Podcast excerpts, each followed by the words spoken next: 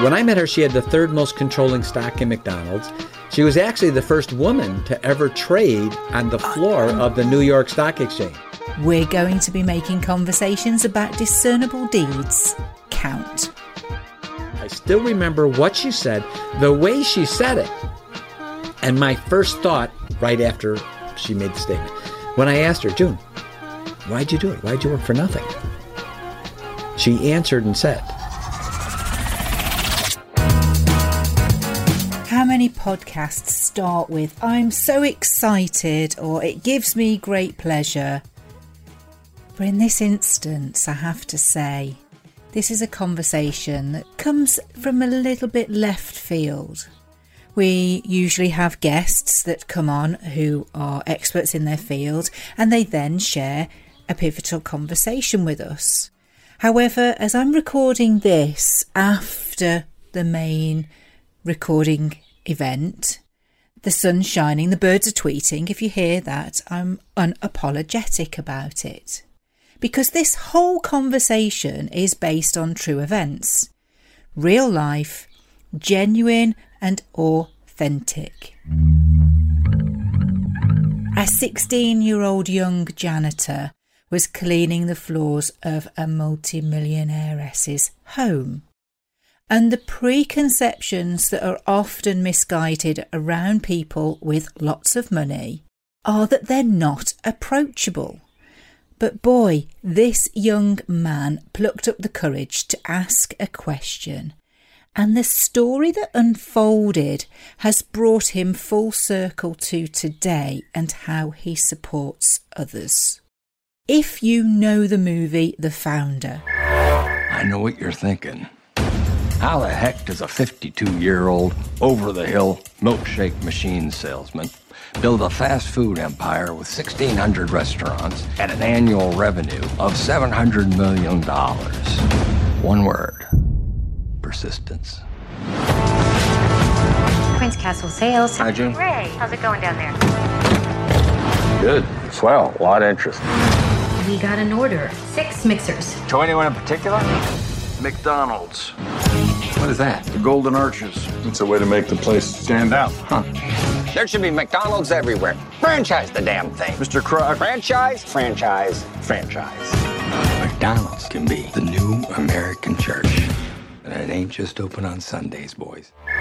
or heard a little bit about the backstory of McDonald's, you'll know that there were several lessons to be learned by understanding the story. But let's let EA tell it.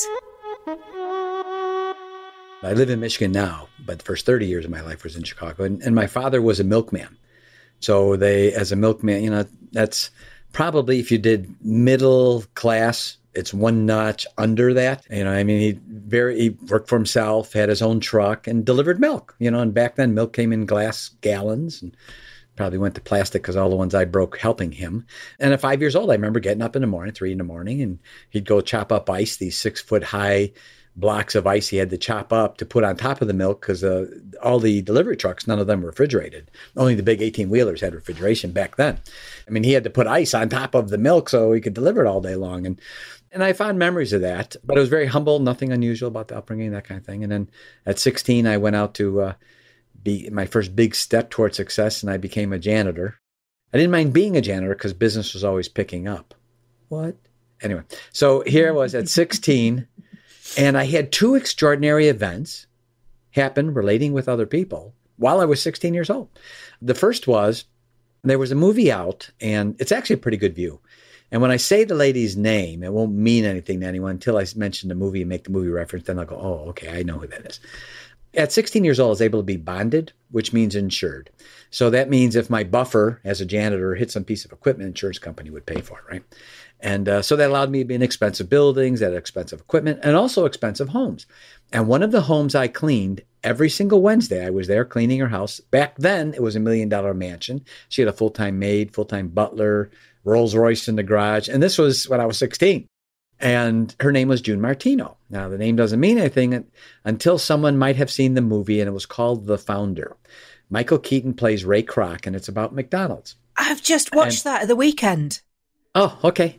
Well, uh, here's what's amazing. First, I want to say I lived the whole experience because I lived in Oak Brook, which is where the world headquarters for McDonald's was. And in the movie, you know, they talk about, you know, McDonald's number one, and that was in Des Plaines.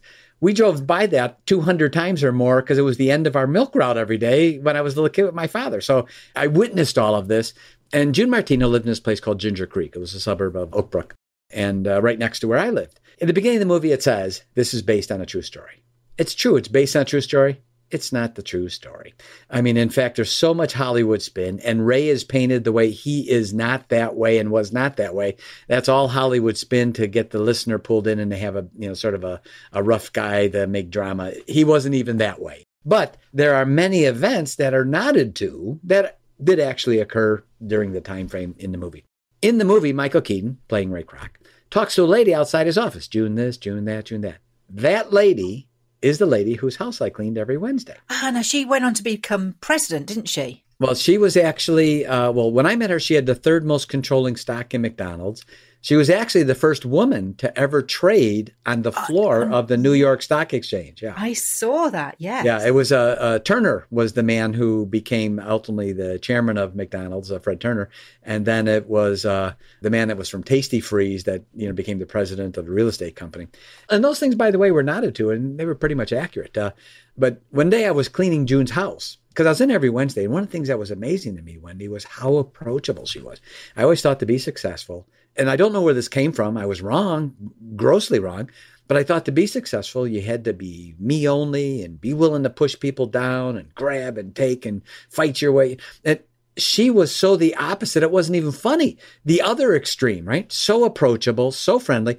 I mean, even if I was buffing the floor in a room in her home and she walked through and I didn't look up because I was buffing the floor, she would say hi. I mean, just, you know, that kind of person.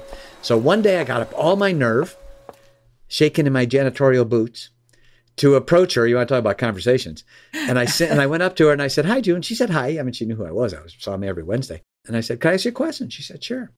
I said, uh, "Could you tell me about it?" And she said, "Well, what's that?" And I said, "Well, the whole McDonald's thing." I'm not kidding, Wendy. That lady in the movie, of course, that's not really her, other than you see her real picture at the end, right towards the credits. Put her arm around me, brought me in the kitchen, and the entire day told me the entire story, even had the maid and butlers bringing us food so she could keep telling me the story. They're sitting in the kitchen where they prepare the food. And it was interesting because she started the story where she worked for Ray as when he was a milkshake mixer salesman, right? It was Prince Castle Sales, you know, selling the milkshakes. Yeah. Uh, and the milkshake mixers, I should say. So she starts the story there because that's when she was working for him and all the way through. And then she tells me about a part that is not nodded to in the movie. There's a part in the movie where June goes to Ray and says, Ray, we got a little problem. We don't have any money and he can't believe it. And he says, "What do you mean?" He's, you know, we have all these, and that causes him to call the brothers, and they have this drama scene. I want more percentage. I need more percentage, etc. And he slams on the phone. Right? That isn't how the event happened, but the event itself, puritanically, did happen. So she told me, Ray didn't have any money. He was out of money. There was no money in the till. There was no money in the company. So we made an agreement that I would keep working for him for no pay, and he would pay me in worthless worth less than zero company stock. And he would take the bill collectors, and any bill collectors were calling me personally for money. He would take the phone calls. So I just asked her, I said, June, why'd you do it? I said, you know, I'm 16 years old and I'm a janitor. I work paycheck to paycheck. If I don't get my check on Friday, I'm not showing on Saturday. I need my check. You know, I work paycheck. To, why did you work for nothing? I, I would never do that.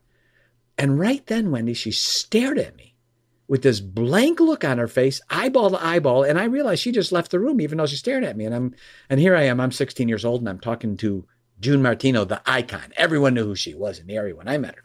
And she's staring at me. I'm going, do, do, do, do, because it seemed like 30 minutes. It was like maybe 15 seconds. But I realized I just asked her a question no one ever asked her before. Everyone wanted to know what happened, but no one wanted to know why. And I just asked her, why'd you do it? And when she spoke, it made the hair stand up on the back of my neck. I still remember what she said, the way she said it. And my first thought right after she made the statement, when I asked her, June, why'd you do it? Why'd you work for nothing? She answered and said, because I believed in Ray. And the way she said it and what was behind it, I, I realized she just had this revelation, you know, that, that, that why she had done it. And my first thought after that was, that's it. I need to find me a Ray Kroc. That's what I need. If I could find someone that could put me under their wing and teach me just like he taught her, because it didn't work out too bad for her. I'm cleaning this million dollar home and it was a million dollar home when I was 16, right? So, I mean, it certainly didn't work out too bad for her. I need to find a Ray Kroc. So I just threw it out there. Where would I find my Ray Kroc? Where would he be? Where would I meet him? I remember having those thoughts. And it wasn't two or three months later, all of a sudden, the janitorial service where I work, same place, that had the June Martino account, we cleaned her home and the home for her sons. They they were all in Ginger Creek in that area. I mean, a really nice area, obviously, right? But right next to uh, Oakbrook, where the world headquarters was for McDonald's for decades. Since moved, but that's where it was for years. We got a phone call to the janitorial service, and my boss sent me over to meet this man who was opening a diamond store in Chicagoland area. So I met this man. He offered me a job, and he became the father I never had, even though I had a father. I became the son he never had, even though he had a son and he became my true puritanically and he was a true genius mentor and i was so blessed to have him in my life for so many years and it, i can share with you that he was a puritanical genius. And because of that relationship i became a huge advocate for mentoring.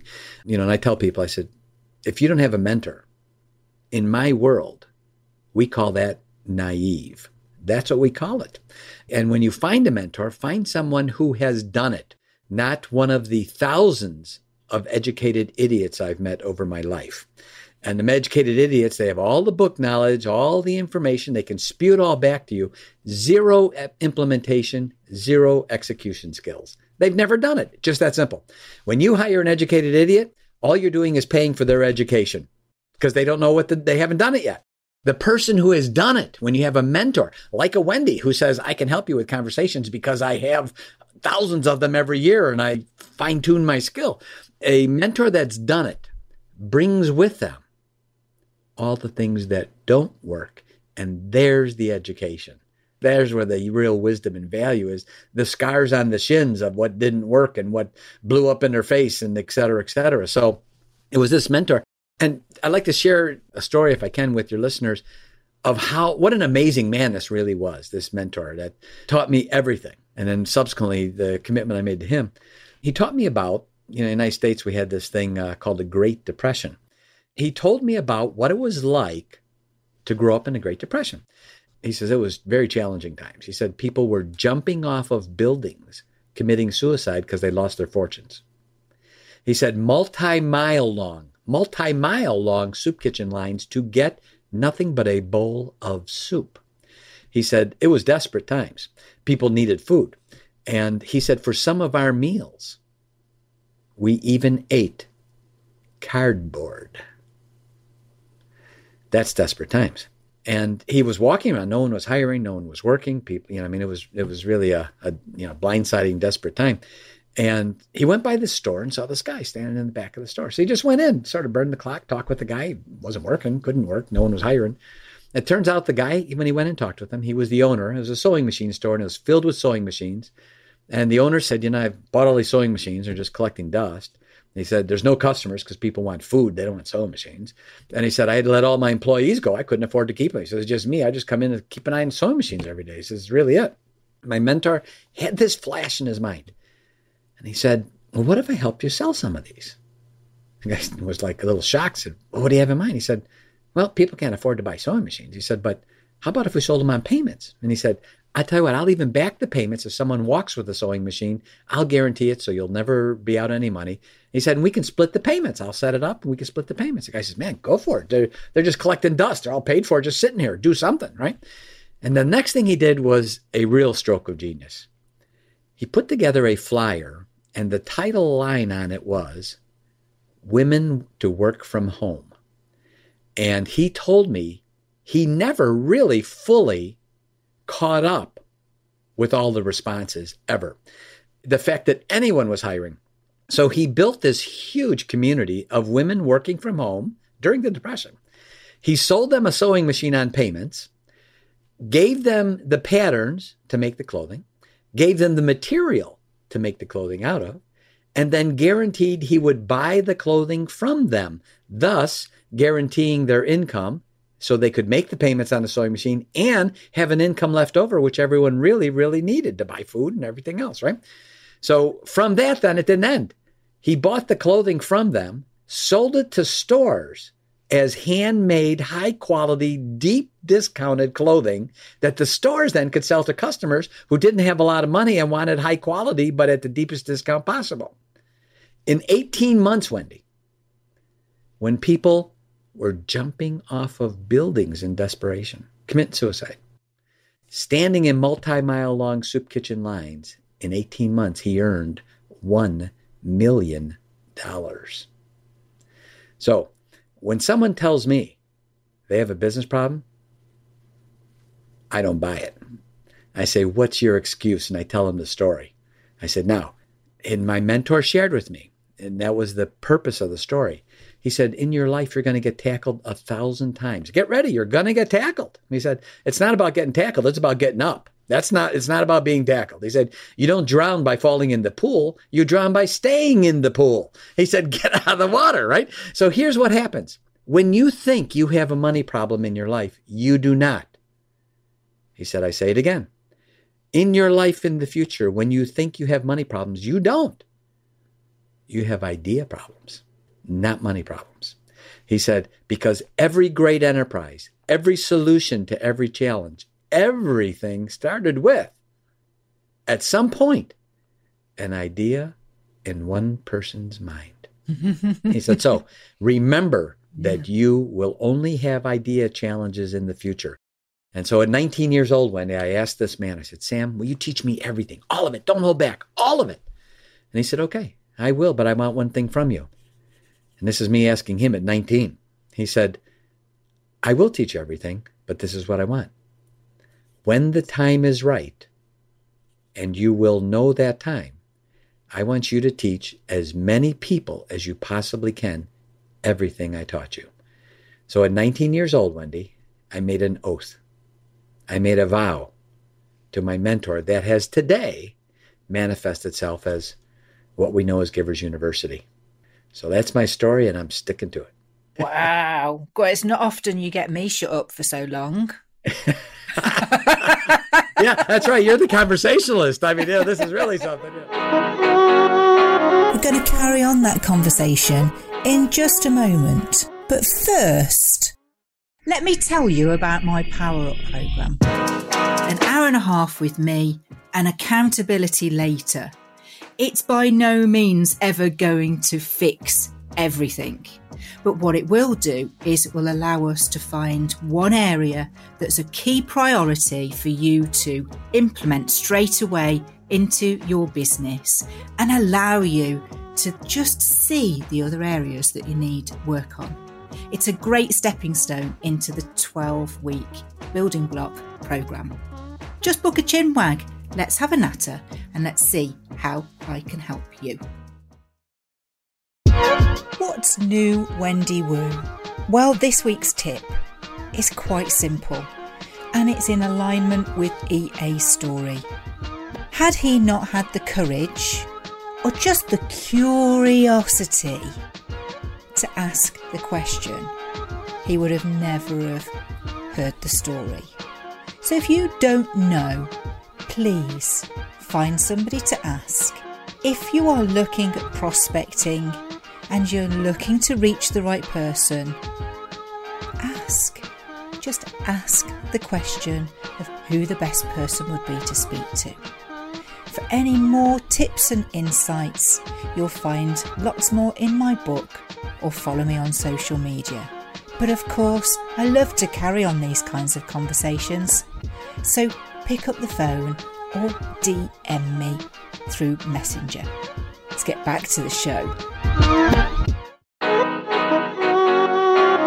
Ears are pinned back, and you know I've made made some mental notes there, EA. And as I've said, you know I watched The Founder at the weekend, so it's quite fresh in my mind. And what struck me initially was that my husband suggested putting it on, knowing full well that it was a business based story he knew that I would be interested in that, and that's normally not what he's interested in at all. His based on a true story are war, espionage. you know, Right, right, yeah. All that kind of Ac- action, the action, drama. adventure, spy, drama. Right. Yeah. Yeah.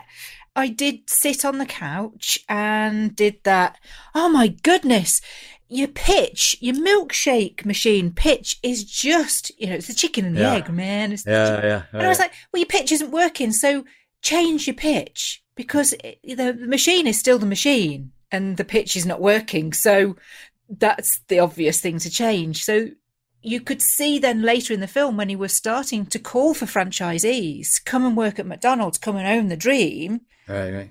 You could see the difference in that pitch because he believed it. So when June said, I believed in Ray, was because it was probably the first idea that she could really 125% get behind him. She'd seen it in him in idea after idea, which is brilliant. I think my LinkedIn profile says, you know, every good conversation starts as an idea in somebody's head. So you've just Yeah. sort of said that. And yeah, there are no excuses. There are excuses or the mistakes. Which would you prefer to be? The person that goes ahead and makes a mistake and learns from it, or the person that just excuses themselves from learning? For sure, and uh, you know, and, and obviously in the beginning, you know, he listens to the record on persistence, and that become that's sort of the end of the Yes. movie where he talks about how important that is, and and I certainly concur with that. It's not the only thing, but it certainly is a very very important thing to to you know keep getting up every time you get tackled, you know, and uh, get out of the pool when you fall in it. Don't stay in it because that's called drowning. I, I got to tell you, I must have I probably have watched it 15, 20 times by now, but uh, because it's weird how I, I feel like I'm sort of I can remember June telling me as I'm watching the movie, I remember hearing it, you know, virtually almost four decades earlier, you know, watching the events, and I'm just like shaking my head. And there's so much in there, by the way. I mean, you know, I mean, here's the thing, you know, they at the end, you know, they make it look like Ray took advantage of him. The whole thing with the percentages that they were supposed to get a percentage never happened. There was no dialogue on it. They never went to court. You can't tell me with attorneys on both sides that if there was an issue like that, they would have went to court. The dialogue never happened. June never referenced it and said, but they don't talk about the fact that the million dollars back then, tax free, was about nine million dollars today. Yeah, relative. And it, all and if. Ray hadn't come along, they would have had their stand that would have been worth maybe 50 grand at the most. And, uh, you know, maybe a hundred grand. So, you know, so she said when he, when they gave him the price, she said he literally tore the office apart. He tore it apart because he said, I built this thing. Now I've got to pay almost $20 million between two of them in today's dollars, right? Almost. And because I built it, he said, if I would have just went to the other, he said, well, I could have got it for 50 grand. He says, now it's $20 million because of what I built with all these franchises. And also they don't include that there was an airplane. He had to buy them a Piper Cub. There was all, you know, so there was a lot of, it was all Hollywood, right? But the, the events nonetheless, and on these, and certainly the McDonald's brothers fared very well. Uh, and there was never a handshake deal on percentages like that. And Ray would have never agreed to it to begin with. He would have never even done it, right? But that's Hollywood spin, throwing it in there. Rumor, gossip enters in, and they throw it in a story to make it interesting. And truly, what is interesting is that what Ray did event was duplication.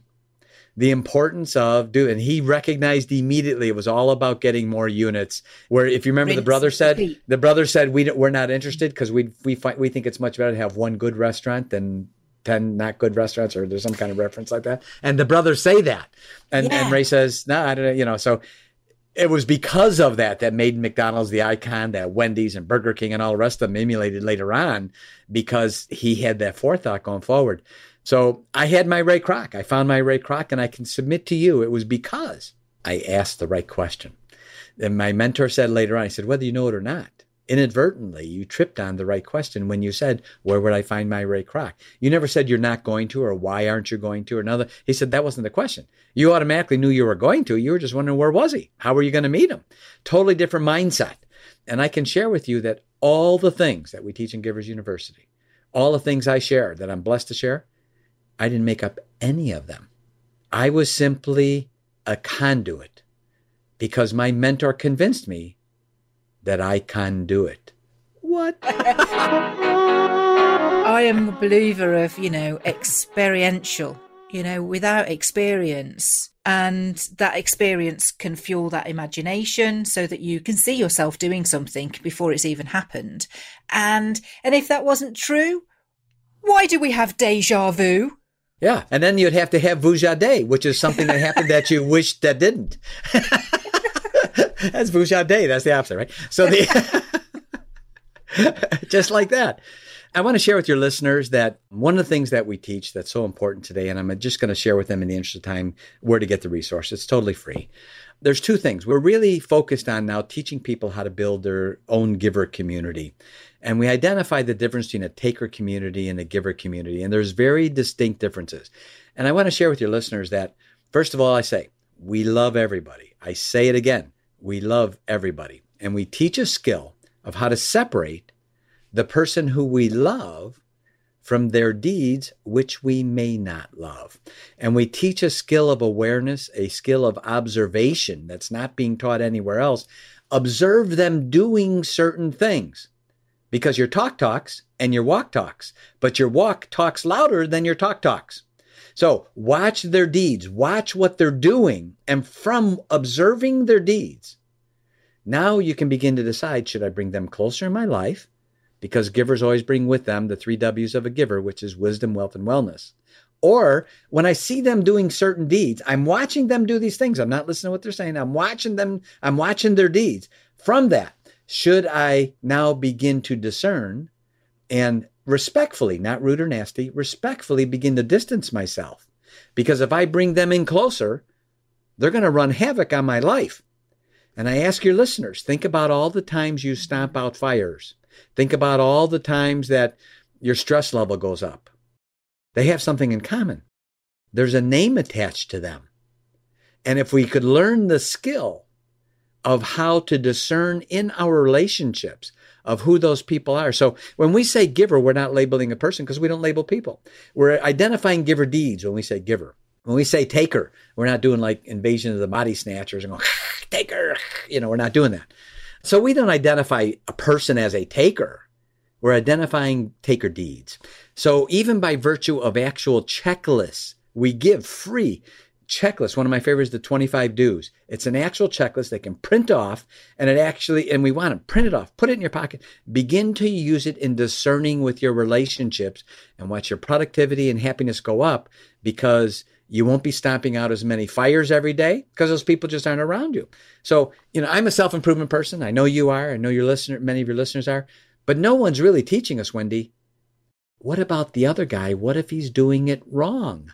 What should I do about that? If I welcome him in my life and he's not doing it right and he chooses not to do it right, he's going to make me collateral damage. And all of a sudden, all my product, a big part of my productivity time is going to be stomping out these fires that I didn't make to begin with. So to discern who we want to have around us is a critical part. So there's two ways people can get all of this.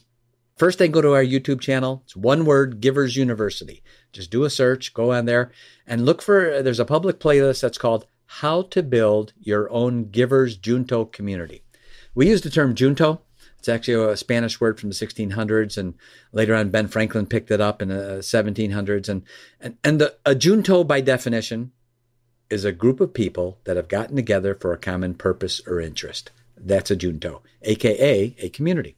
And so we identify the difference between you know, what's a taker community and what's a giver community and what are the components that make the difference. Napoleon Hill's book Think and Grow Rich, he does an excellent job of explaining the mastermind principle. And when he started explaining that, it was it was new, it was novel. So he explained what it is. He does not explain anywhere how to do it, right? And that's where we come in. We teach people how do you build this mastermind group on steroids? Where I've seen in the past, I've seen, you know, good people get together and then two or three months later it just sort of dissipates and falls apart. And that was always a curiosity. You know, why didn't they stay together? Why, why did so we looked at what were the reasons? Why did that happen? So they should go to our YouTube, go to Givers University. It's all one word, no spaces and then look for the play that says how to build your own Givers Junto community. And there's 21 episodes. They're all two minute clips. So it's 21 two minute clips. Starting at the beginning, if they go all the way to the earliest one, how to identify a giver community versus a taker community.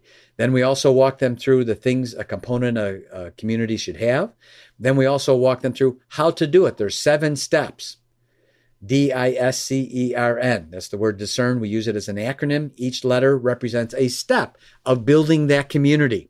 And then we just finished up now, which are out to the 21st episode coming out tomorrow. The agenda. What do you do each meeting? Now that you got your group, what do you do? What do you say? What do you talk about? Right? From beginning to end. It's a free resource. We want people to use it. Even in the descriptions, we have things they can make copies of.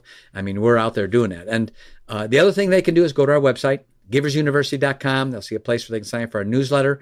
We're not spammers. So the moment they sign up, they're going to get an email that says, Do you want to talk to Givers University? If they don't answer that, they'll get nothing else from us. That's it. It's the end of the conversations. If they answer that and say, Yeah, I want to talk to Givers University, two hours later, they're going to get this checklist called the 25 Do's. Download it, print it off, put it in your pocket, begin to use it as a reference guide with discerning with your relationships and building the right kind of community around you.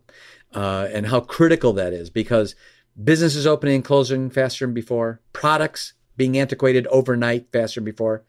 When it's all done, what do we have left other than our relationships? And you, Wendy, are a critical part of that because you teach people how to communicate and have conversations as a part of those relationships, which is such a critical part, you know? Uh, so I thank you for having me on your show and be able to share with your listeners and certainly be able to share with you the, this information. Thank you for coming and giving us all so much. It's been absolutely, well, I, I I don't know, but I've just looked at the clock and it's just sped by. So I know that that is a good and valuable use of our time. You're welcome. Thank you so much for having me on your great podcast. What a wonderful lady June Martino is. To have really bought into the fact that this opportunity arose that she gave up her wages it's knowing to trust your gut. It's knowing that it will all come good. And all too often, as entrepreneurs, as business owners, we can give up a little too soon. So, our encouragement from here on the show, from all of the team, is to please continue to push through. And of course, EA has his own platform for that through Givers University. It's the home for wisdom, wealth, and wellness. And he is open to sharing that with everybody. So please do go carry on the conversation with EA and let us know what you think in the reviews. Until next time, when we'll be making conversations about being super bold count. And just a little clue this is somebody who is naturally an introvert that has got a process for turning on the heat in sales. You're not going to want to miss Fred Yahal. Why not be that? Why not be the voice of upliftment as you move through the world? Enrich yourself and realize people will respond to it.